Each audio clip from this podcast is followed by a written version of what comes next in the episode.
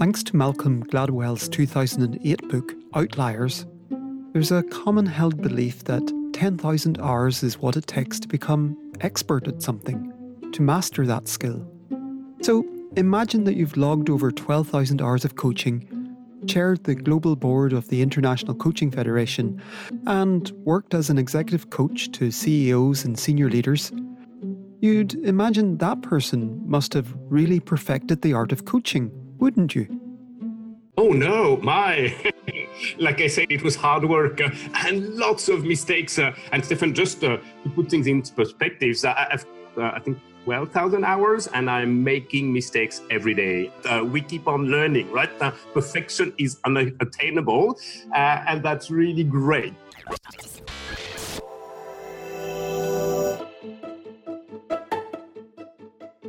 Welcome to the Curious Coach podcast so buckle up as we travel around and explore the world of coaching. Here's your host and professional coach, Stephen Clements. Recently, I had the absolute pleasure to interview Jean Francois Cousin, an executive coach based in Thailand and who, in 2019, was the chair of the global ICF board. There's something really energizing in how he shares some of his mistakes and learnings from when he started out as a coach. Along the way, you'll hear about the importance of authenticity, finding your niche, how he came to be involved with the ICF, and how he missed out on a dream gig which would have involved coaching in the Maldives. We'll also hear his thoughts on the future of coaching and how this may be disrupted by technology such as artificial intelligence. In fact, we covered a lot. So, without further ado, let me hand over to Jean Francois to introduce himself. Yeah, thanks, uh, Stefan, for the chance to uh, speak with you today. I'm looking forward to it very much. Uh, so, you pronounced my name in French correctly, Jean Francois. The family name is Cousin. Uh, I'm based in Asia. I spent more than 20 years in Asia, actually, and my name uh, it does not fit uh, what's pronounceable there, so everybody calls me JFC. So can you? I'm an executive coach uh, for 14 years now, and I first had a corporate career with a multinational company, and I was lucky that um, they moved me around the world in different management positions, uh, and um, and including Asia. And then when I decided around 40 years of age to embrace a second career in coaching, I moved back to Asia, where I was stationed until three years before then, and um, and uh, start from there because I, knew more people than in Europe actually. And I've been at it for 14 years and loving uh, loving it, uh, Stefan. Yeah, and uh, I'm uh, master certificate coach with the ICF, and I'm also on the uh, global board of the International uh, Coaching Federation for coach practitioners. Um, and last year I was uh, the chair of uh, that board, which gave me the opportunity to serve our community of coaches around the world. And I love that too. Mm. It, it sounds like it's been a fantastic second career so far. It's been fantastic in many ways. It's been a lot of hard work too, Stefan, right? Yeah. Yeah, and, I suppose on that, like to change career uh, and then to embrace coaching and develop yourself the way you have.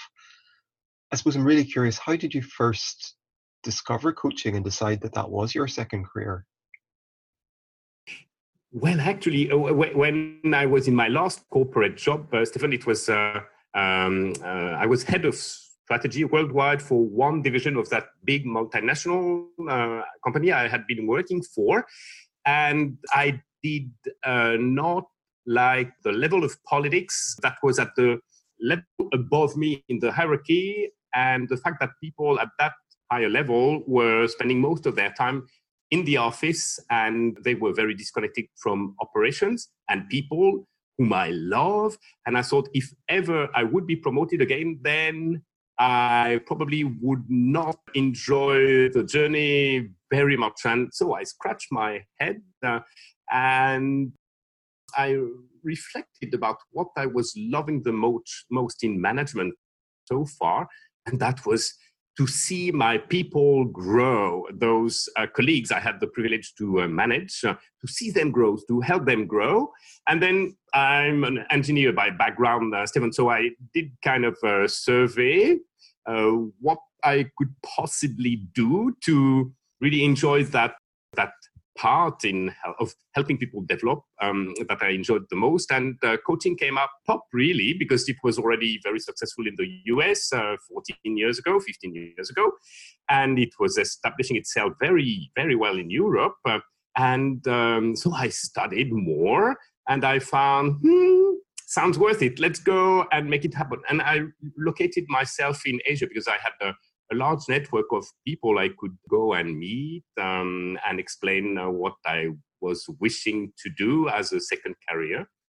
And yeah, and then I went to, back to coach to school, right? Uh, in a coaching school, and I uh, started to practice as I was learning. Mm.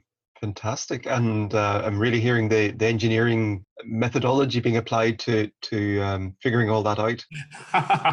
well, I applied the engineering uh, rationale to my market survey, right, to compare yeah. with other news uh, uh, uh, for a professional development. Uh, but that's as long as it went. I'm not using much, if anything, what I learned as an engineer in my coaching uh, work at all, Stephen. Yeah. So uh, I suppose I'd be really curious, um, Jean-Francois, to understand maybe some of the, the learnings or mistakes that you made starting out, because in, in some ways, we you know it's easy to look at you now today, 14, 15 years later, you know, very successful coach um, on that ICF global board, and it might be a case of wow, but I'm sure it wasn't always like that. Oh no, my! like I said, it was hard work uh, and lots of mistakes. Uh, and Stefan, just uh, to put things into perspectives, I, have uh, about uh, I think twelve thousand hours, and I'm making mistakes every day, and that beauty of the job that uh, we keep on learning, right? Uh, perfection is unattainable, uh, and that's really great. Then uh, we keep uh, growing with our beloved clients, uh, and that's really cool. And God, oh yeah, I've made so many mistakes, and in particular at the start. Um, I, I, was, as I was in coaching school, writing lots of emails to people I knew and others and it did land uh, some conversations, but no business at all. In fact, uh, and then I felt very alone, and um, and that's a contrast when uh, with, uh, my previous status uh, in that uh, large company in, a, in quite a senior job. and someone tell asked me, "Do you have a mentor?" And I thought, Jesus, no, I don't have a mentor. So go get one was the advice. And then uh, I had the privilege to work with a, a great mentor. Um, and that really helped me get a bit wiser and blossom faster. And so my first recommendations, uh, my first recommendation to everyone uh, who is um, in the beginning of their career is get a mentor. uh, and that mentor told me to talk with my former colleagues and my friends, not about what I was wanting to do, but uh, how I wanted to serve others. And I think that shift in approach to conversations from telling people what to, do, to sharing with them uh, how you want to serve others is really very helpful and then one morning, I, to my surprise, re- received an answer to the one of the hundreds of emails uh, that had so far gone un- unanswered from the CEO of a huge multinational company in Thailand, where I was residing and still reside. And um, he's, ans- he's uh, was answering a, a, my email uh, with one sentence let's meet tomorrow, 4 p.m., your office. That, that was it. And then I freaked out, uh, Stephen, because my office was absolutely ugly. Actually, I was renting a townhouse, and uh, uh, that was really, really cheap. and uh, and then um, to make it even cheaper, I was subletting the first floor and the second floor to uh, friends who were having dirty businesses. One was uh, in the business of piping, so he had uh, stacks of pipes, and on the second floor was an artist, a friend of mine, who was uh, a sculptor, and therefore the second floor was full of wax and clay, and that was a dirty place. So imagining that CEO with more than 7,000 employees and him coming to my office really freaked me out. And I spent the morning of the next day um, polishing everything, but it was still looking so crappy. And he came sharp on time, and he came, Stephen, on a Vespa motorcycle, actually. And I thought, wow, that's cool. And he looked friendly. And he walked up the two flights of stairs to the third level where my super crappy little office was. Um, and he sat down and just said, All right, so tell me about you and what you do. And I was thinking, oh, this is going to be the shortest conversation ever in my life, right? Because I'm not doing much uh, and there's nothing about me that's worthy of sharing really in this new profession. And uh, to my surprise, I managed uh, to hold, uh, I guess, the conversation, well, the, one way flow uh, of information to him for about 10 minutes. And he, he was saying nothing at all. And when I was done, he just questioned every single statement I had made. I could see he had a great memory, and uh, he wanted to obtain evidence or proof that what I had uh, asserted was true. And so that took probably 30 minutes. And then um, I accompanied down. I saw him and his Vespa disappear at the corner of the street, and I thought, wow, that is not a good day. I will never see the guy again. And his uh, concluding words will uh, were like, "Okay, we'll get in touch, uh, perhaps if um, we need your services." And I thought, "Yeah, of course, of course, yeah." Now, to my surprise, Stefan, the next morning I got a call from the assistant of his vice president for manufacturing, and uh, she was asking me when I could find time to have a meeting with uh, the vice president uh, for emergency coaching on his upcoming presentation to the number two of that huge international group. And so, of course, you can imagine uh, I was embarrassed because I didn't know how to say, well, it can be whenever because my agenda is empty until the end of the world.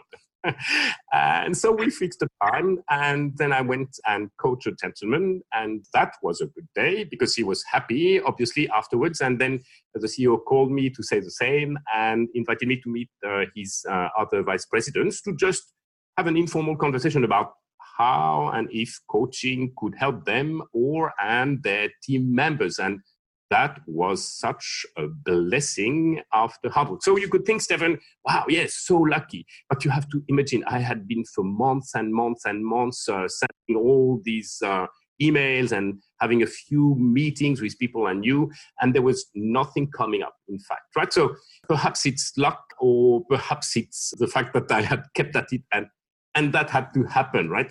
So the lesson I took from that is winners just fight longer and the second is the importance of authenticity, of being yourself, humble and vulnerable. And, and why? It's because I became friend with that big CEO a couple of years later. And I asked him a couple of years later as well why he had given me a chance. And he told me, because when I saw you in your super crappy office, you did not pretend. Uh, you were just yourself, you were authentic, you were humble, vulnerable, you did not lie or over represent yourself. And that told me probably you can be trusted in sharp contrast to so many consultants a guy was meeting every day whom he found arrogant and misrepresenting their value proposition to the business. And he told me so. I thought, yeah, why not give you a chance? Very very limited risk. Um, yeah, just uh, see one of my guys, have a coaching session, and then we'll take it from there. So the, the second lesson is to everyone. I think as coaches, we really we need to be authentic and humble and vulnerable with our clients in the first place to give them permission to be authentic and humble and vulnerable as well. And that's a precondition for great coaching work to happen. Um, so that's, I think, an important lesson. And the third lesson uh, I got from that story, Stephen, is work hard, but don't put yourself under too much pressure. And I, I was at the limit, limit of overpressuring myself, in fact. So yeah, keep some time for enjoyment, for sports, for for, for your health of mind, your mindfulness, right? Um, yeah, that's uh, a few lessons I took. Stefan, would you like a couple more? Yeah, well, uh, uh, fantastic. I would love to. Uh, and I'm also struck, your story resonates with me in terms of it's very easy to forget that as coaches, we are one of the most impactful tools that we have in our toolkit. Yeah. And, and that authenticity and, and being ourselves is so important um, to, to bring out the best of us. That's right. Uh, without authenticity, humility, vulnerability, uh, there can be no emergence of greatness in a conversation, right? Uh, because the coachee wouldn't take the risk of being himself or herself authentic and humble and vulnerable, and then would not bring everything to the conversation without uh, questioning whether it's right or wrong, it's smart or not, right? Uh, and then we would lack uh, material to um, in the exploration that we uh, uh, co-lead with uh, the person we serve as a coach. Mm-hmm. Yeah. Thanks, uh, Stephen. And one other lesson I, I, wish to share with um, you who listen today is uh, um, about the importance of uh, finding your niche um, and uh, advertising it very clearly. That uh, a mistake I did, Stephen, at the beginning was on my little website, I was I was saying I do leadership coaching, business coaching, life coaching, cross-cultural coaching, you name it, it was there. I, I was doing it, right? So the jack of all trades. Now that doesn't fly. It didn't fly, uh, and I had uh, quickly to choose, right? Uh, and and uh, making a choice is so important. and I think. Um, perhaps in, in, my experience, uh, the choice is most likely to be a good one when it's at the intersection of one's purpose, uh, one's capability, and the market demand um, that can pay for the service, right? So your purpose is um, really what you stand for, what difference you wish to make to the world, right? Your capability is anchored in uh, what, what you've learned uh, to do, of course, uh, and the accumulation of your experience. Um, and, uh, and then uh, the market demand that pays for the service um, is really important, in fact, right? So if I would be a budding coach uh, with a management background like I had in uh, in the building materials industry. Uh, then, uh, but I would love uh, uh, the world of healthcare, for example. And my purpose would be to make sure that everybody on earth is healthier. Then um, I could probably not go for coaching in healthcare at the beginning because my experience would not be there. So there would be no intersection between my purpose and my capability. Or if I would be inspired to make uh, the world a better place, one conversation at a time, right? Uh, and I would be in awe at the work of some NGOs. And I thought, Jesus, I want to coach those beautiful people in NGOs who make such a beautiful difference to the world every day. And it would turn out that NGOs have no budget for coaching, uh, just uh, j- just for the argument's sake, right? Uh, it's not the case actually. Uh, uh, let, let, me be clear, Stephen. NGOs have more budget for coaching, right? Uh, and God, isn't that a beautiful thing? but then yeah, just uh, playing with the scenario that uh, at a point in time they would not have budget for coaching, then they would not be in an intersection between my purpose and the market demand that can pay for services. So then it would not be good to uh, go for that, right? Because I could not make money. Yeah. And so it's good to find a niche. And if there's another part where uh, you love to serve as a coach, but it doesn't pay, then uh, we all do some pro bono for causes that we love, right? And then uh, we have this beautiful balance of coaching in a niche where we are capable, uh, it fits our purpose, and there is a market demand that pays for the service.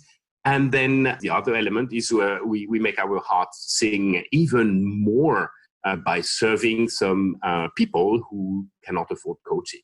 I, I've been very verbose. So, Stefan, you must, I think, interview is terrible.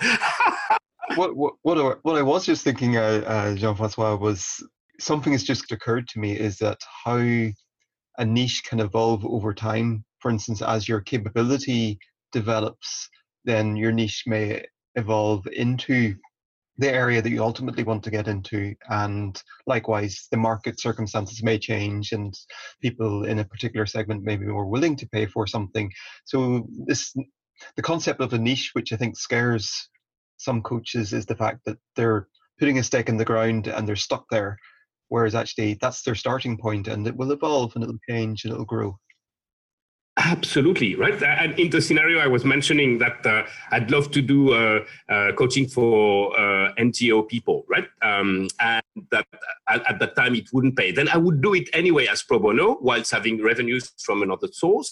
And then I would gain my capability. And then uh, when uh, the time comes that comes that there is budget for coaching in NGOs, which is totally the case, uh, then I would be uh, ready to also have this part of my revenue stream. Absolutely, yeah. I suppose I'm curious, how's your niche evolved over those 14 years? Oh, totally unmanaged. so it did evolve, right? Uh, uh, Stephen, I started coaching middle management, of course. Uh, even, even my position uh, in the company before was senior management. You are not given senior managers or senior leaders coach uh, before you've proven yourself in middle management, right? Because there the risk is more limited, in fact. So I, I, I, it evolved from middle management to direct level, to VP, SVP level, to CEO for a country, to regional CEOs. And then uh, yeah that's uh, that's what happened. In fact very naturally in fact uh, it was not prompted on my part. I just went with the flow. Some people would probably plan that uh, very well. I, I didn't uh, and uh, and i'm happy to coach at all levels. So probably 90% of my one-on-one coaching now is with country presidents or regional presidents. But I, I, still make it a point to coach a few managers uh, from like frontline managers every year because well that's something i love to do and it's beautiful and they're great and and it keeps me in touch with that very important layer in companies uh, hierarchy. In fact uh, unlike some of the people i may serve who of course for lack of time have kind of lost touch with middle management in fact and then as a coach, um, I think it's important we are in touch with organizations we serve at, at all levels, in fact. Yeah. Mm. Uh, and I suppose I'm struck by for an executive leadership coach as well, coaching those middle managers today are also they're they're potentially the the CEOs and country presidents of the future. So it's it's feeding your funnel in a way. Oh, absolutely. Yeah, absolutely. Uh, and then uh, it has happened quite many times over the year that uh, I coach someone, uh, perhaps in a senior management position, and then five years later, that lady called me again and say, "Hey, now I'm a vice president, and I need a coaching um, engagement with you again because I'm a bit overwhelmed. I want that space where I can reflect, be challenged, uh, gain clarity." And and focus and uh, and make good things happen. Uh, yeah, yeah, absolutely. Ah, well, one more thing I, I thought maybe worthwhile to share with coaches who are at the first steps of their career is when you go for a chemistry session, do not present what you do to your prospects because that um, may not inspire them much. Instead, coach them right away so that they find out what they need from coaching and experience your coaching style right So instead of a um, kind of selling act, I recommend a coaching session for a chemistry uh, meeting. And the outcome is uh, people have been coached. Uh, they found what's important to them, what they be, uh, what they could be working on with you, and uh, hopefully they've got great energy about uh, going forward with you. Make sense, Stephen? Yeah, no, it's it's great advice. And on that, I suppose, how long would you typically have a chemistry session for then? I'd say often uh, it's 45 minutes to an hour, Stephen. Yeah. Yeah. Even when it's uh, scheduled as 30 minutes, then uh, we, the, we love the conversation and we take it uh, further than just uh, the narrow 30 minutes. Yes. And, and it's also a great way of helping coaches get over the fear of selling because they're using skills that they already have, which is coaching. Yeah, I, have probably met uh, well over 2,000, 3,000 coaches uh, around the world over the years. Uh, I've yet to meet one who loves to sell. Uh, we all balk at the prospect of having to sell, right? Uh, we have this in common. so let's not even try. Let's do our job, right? It's uh, more than good enough. oh, makes me think one, one important thing also uh, I, I, wanted to uh, share um, in terms of lesson I learned uh, pretty much the hard way. Um, well, the story is I was called for a meeting with the HR director of a company that was having like uh, seven stars hotel. I didn't know it exists, but uh, well, they claim they're stars, like absolutely awesome hotels. I can't afford a, a, night in any of their rooms. And I thought, oh my God, this is heaven. I'm going to coach in the Maldives. Uh, oh, wow. And so I went to see the gentleman. And the first question he asked after a minute or two of niceties was, Are you ICF certified? And I said, No, I'm not, not yet. I'm, I'm getting close. And then he said, So, well, we'll save our conversation for later. And so that was the shortest meeting of my whole business life. After literally less than five minutes, I was out of the office and I've never been to the Maldives since. Oh. I, I, that, I, suppose that's actually a, a, great segue into your ICF journey. So, you know, how did you go from from that point in time where you weren't you were nearly ICF certified, credentialed through to last year leading up the ICF Global Board. Can you tell me more, more about that journey, please? Yeah, well, well. Uh, uh, th- thanks for asking, uh, Stephen. Um, uh, I started the journey with ICF as just everyone, right? As a be- becoming a, a, member and then a holder of a credential. Um, and then I, I, really enjoyed the opportunities uh, to learn right through communities of practices, uh, learning from the research that's published on the website, learning from all these event, events at the local chapters where you meet your peers, you uh, bring out your vulnerabilities, uh, your your challenges, your disappointments, and then you are supported to uh, find a better way forward. And there came a time after a few years where I thought, wow, why don't I pay back a bit? After all, it's an association of volunteers, right? Nobody is uh, paid except uh, for the ICF staff, of course, uh, the professionals that support us all around the world, right? Uh, they are uh, coach trained, but not coaches, right? And so I started to help out uh, with the um, initial stages of the Bangkok ICF chapters development, and then I also help out in Singapore, and I help out build conferences for coaching, and then it was joyful. And we are such a nice crowd of coaches. Uh, we we love to be with each other. I think most of the times, and uh, uh, I really enjoyed that. And one one day I was on holiday with nothing to do for the day, and I just saw in my emails come an invitation to um, apply for a position on the global board. And I thought, hey, since I have nothing to do, why not read further? And uh, it sounded interesting. And then I applied and I had a couple of interviews with members of the nominating committees, which I had thought I had totally messed up uh, to the point that I closed my folders and put it in a shelf very far from me because I thought it was over. To my surprise, actually, a couple of weeks later, two members of the nominating committee invited me to uh, put my, my name on the ballot, and uh, and then I was lucky to be elected and lucky to serve. It's great because uh, well, first, uh, so the global board of the International Coach Federation has is made of members, all our coaches. Uh, the, our mission is to do the very best we can so that the association always grows, its uh, develops, improves its value proposition to members, and also to make sure that coaching is more and more valued by potential clients and companies and organizations and governments, uh, and make sure that profession can thrive healthily in uh, every country in the world. In fact, so we've got our hands pretty full. Actually, a lot of the work is strategic because the operational work is done uh, by our staff and also our colleagues who serve at chapter uh, level, in fact, and um, uh, they also do a lot of strategy, right? Uh, but for, for us, it's a lot of strategy, and yeah, it's a, a great experience. Um, and la- last year, We've concluded a work of a couple of years about expanding the reach and the influence of the ICF in service of our members. In fact, and we've uh, created uh, six families under the International Coaching Federation.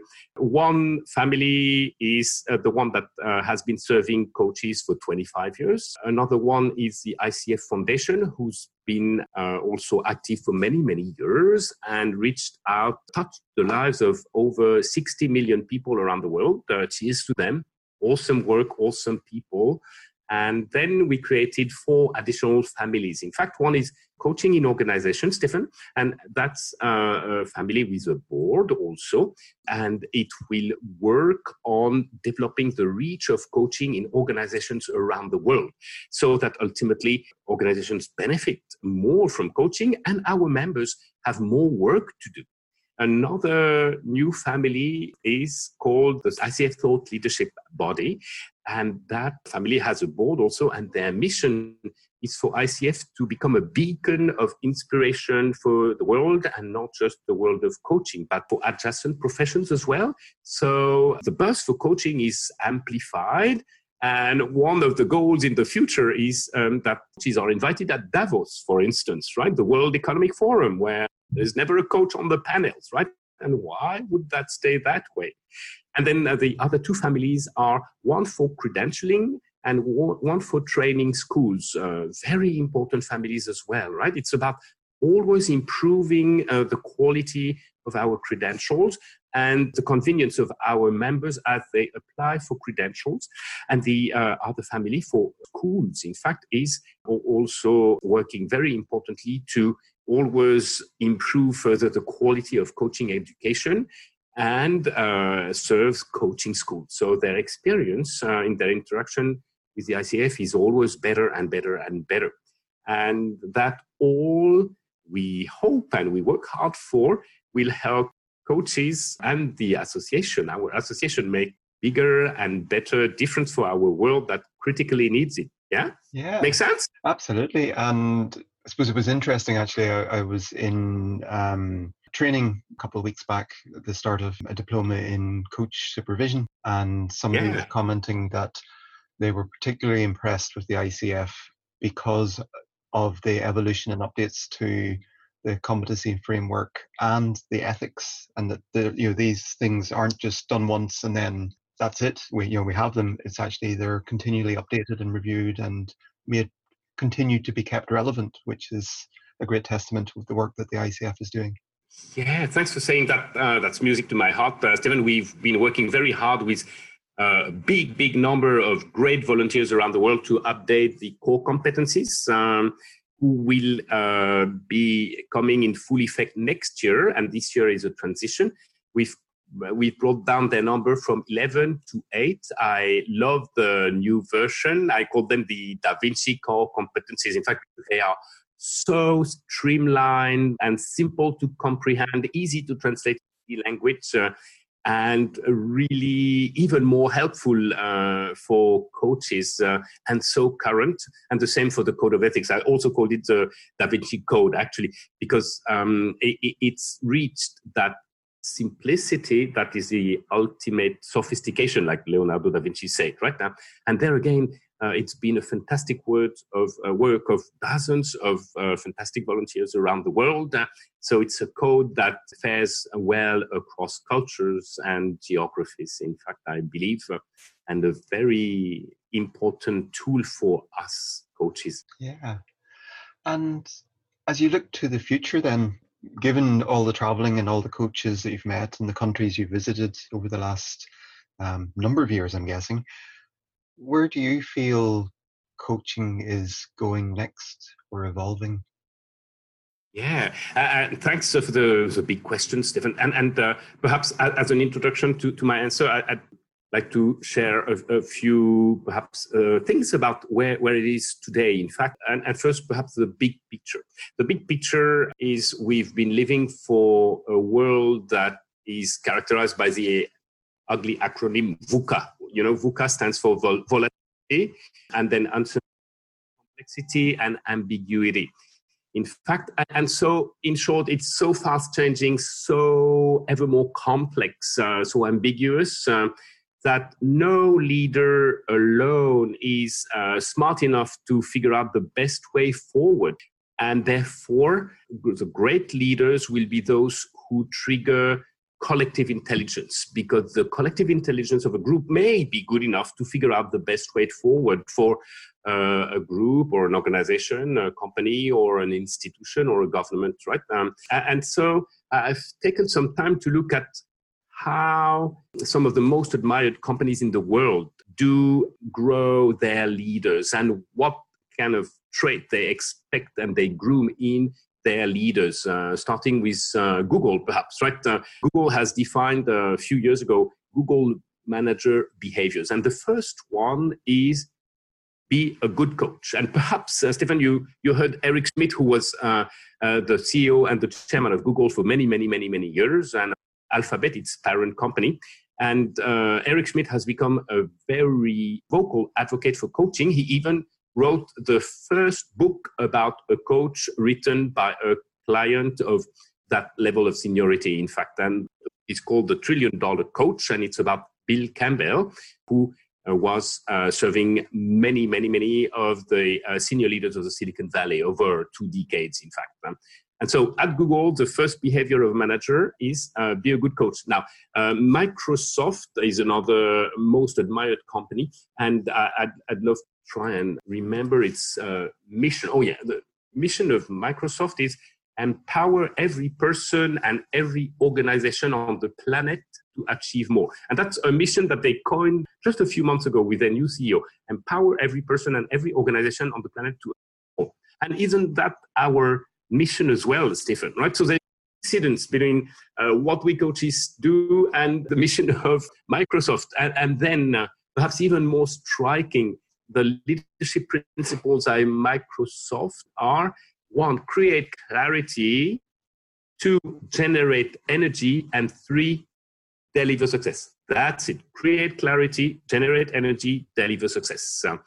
and think of it, right? Isn't that exactly what uh, we help the people we serve as coaches to do in a session? Create clarity, generate energy, deliver success. Um, yeah and um, and that's just fantastic. And then another thing that struck me was uh, how Netflix defined their company culture, Stephen, when at that stage where they were grow, growing from an SME to a huge organization, and they were so afraid to lose their creativity, their agility, the quality of their collaboration. And so they anchored their culture in freedom and responsibility. And very interestingly, the profile of uh, the rare responsible person they say that uh, they want as employees is like the person that is self-motivated self-aware self-disciplined self-improving acting like a leader not waiting to be told what to do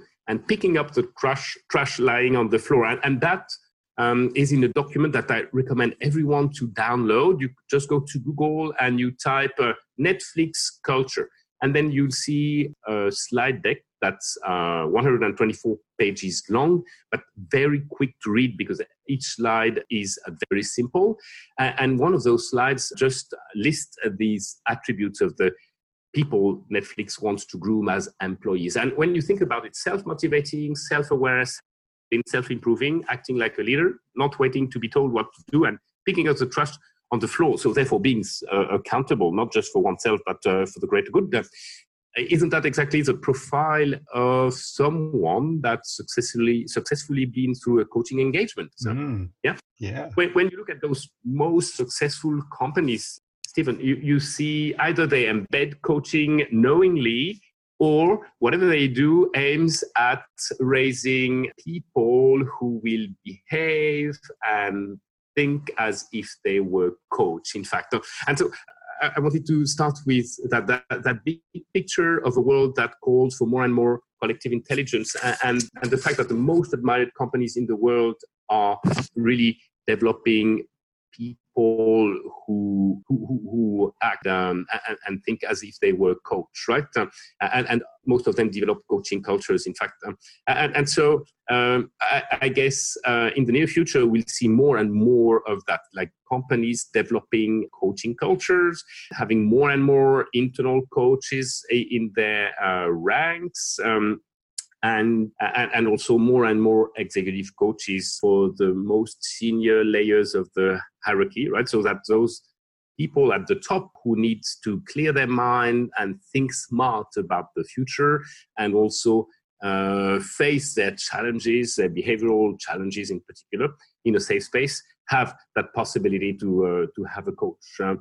so so I'm seeing more and more coaching cultures uh, across the world, like developing in organizations, ministries, uh, institutions, NGOs, uh, and have evidence for that. Um, and more and more internal coaches, and also a growing space for executive coaches uh, from uh, the outside uh, to help senior leaders um, figure out what the best way forward.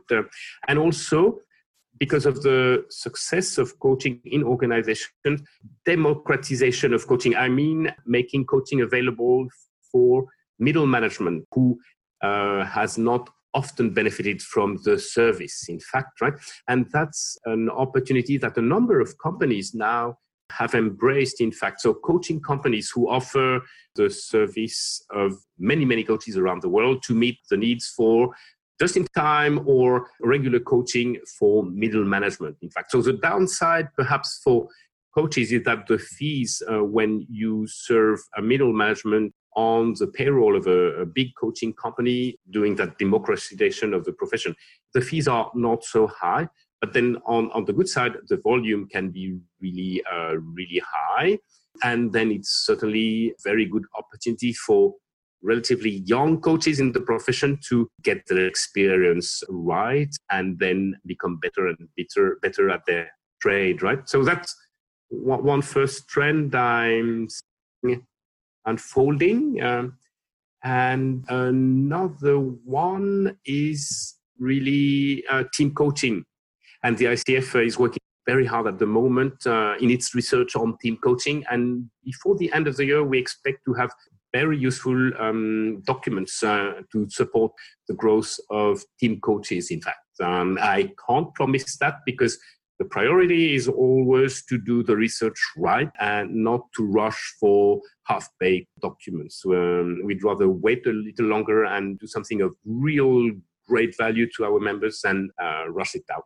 Uh, and so, yeah, more and more team coaching because, uh, like I said, even collective intelligence uh, is necessary to figure out the best way forward for teams, organizations, institutions, ministries, right? And then there will be more and more, and there is already more and more work for team coaches. And then perhaps a third idea is about artificial intelligence, right? Uh, many of us are thinking to which extent can artificial intelligence in the future do our job? From what I've uh, read and the conversations I've had about this and the research I, I, have uh, familiar with, uh, there, there is indeed a chance over the years that artificial intelligence can do the equivalent of very basic problem solving focused coaching. Yeah? And we can imagine that some apps will ask, like bots do, questions to help people figure out how they can uh, solve their problems, right?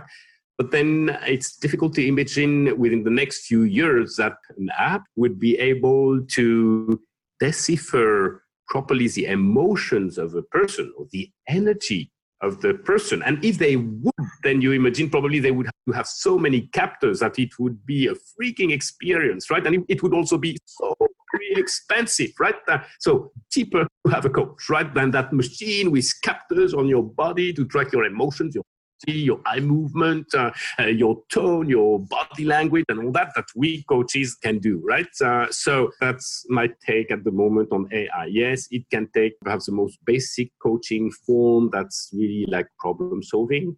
And no, in the foreseeable future, it cannot replace noble work of uh, good coaches, right? That bring into conversation uh, the client's energy, emotions, tone, body language, uh, and all of the uh, rest of, of the expression of the person. In fact, that is not with words. That, does this make sense? Um, it, it does. And I suppose what's coming up for me is that in some ways it's an opportunity for where coaching is going in terms of the technology and that artificial intelligence can open up the experience of basic coaching to more people and then that ripples up to you know being able to reach through various coaching platforms and everything else, uh, more of that middle management layer, which is actually creating more work for everybody, really, for for coaches, for real coaches to to get involved with and and to accelerate and excel at.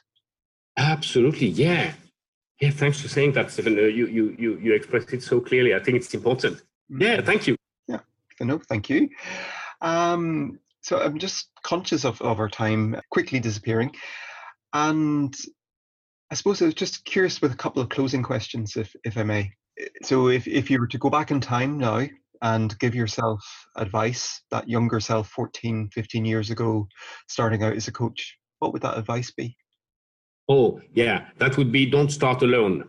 Get a mentor. Uh, get uh, attend uh, events uh, for coaches, right? Get a peer group, right? And yeah, don't stay lonely. good, good, good advice. and coaching is, a bit like a sweet shop to me in terms of there's so many things to, that you look at and think, oh, I'd love to learn that. I'd love to learn this, and and you know, it's a continual process. For you, what what are you interested in learning next? I'm interested to learn more and more uh, of team coaching. Right, it's a beautiful I'm trying my best at it, uh, and I can do infinitely better. Uh, it's highly complex, uh, and the better we do it, uh, uh, the the better we help uh, the emergence of collective intelligence. Right, that is priceless, and and make a positive difference to the, the, the, the, environment around, right? So the ripple effects of team coaching are so powerful and uh, of great quality. And as we all aspire to uh, make a positive difference to the world, and, and we are uh, well equipped to do that as coaches, uh, I think we will be even uh, better equipped when we have team coaching as an additional competency, in fact. Uh, yeah, I'm very excited about that. Yeah, fantastic. And yeah, I suppose what's what's what's next what's next for uh, Jean Francois as you as you move forward into the coming years. yeah, well, m- more of the same actually, Stephen. Right? Uh, I think coaching is an act of unconditional love, and that makes us so happy. Uh, re- research has shown, and neuroscience in particular, that uh, we are happier giving than receiving, right? And, and what we give first and foremost as coaches uh, to the people we have the privilege to serve is unconditional love. And that they don't get outside, right? And it's so beautiful and so helpful and so fulfilling that I don't dream of doing anything else. So I feel blessed uh, to have this uh, good fortune to be in that great profession. Fantastic, and and I I'm certainly feeling blessed to have had the the opportunity to have connected with you and, and had this wonderful conversation for the last hour. So I really appreciate your your time and energy that you've, you've brought to this conversation. So thank you very much, uh, Jean Francois.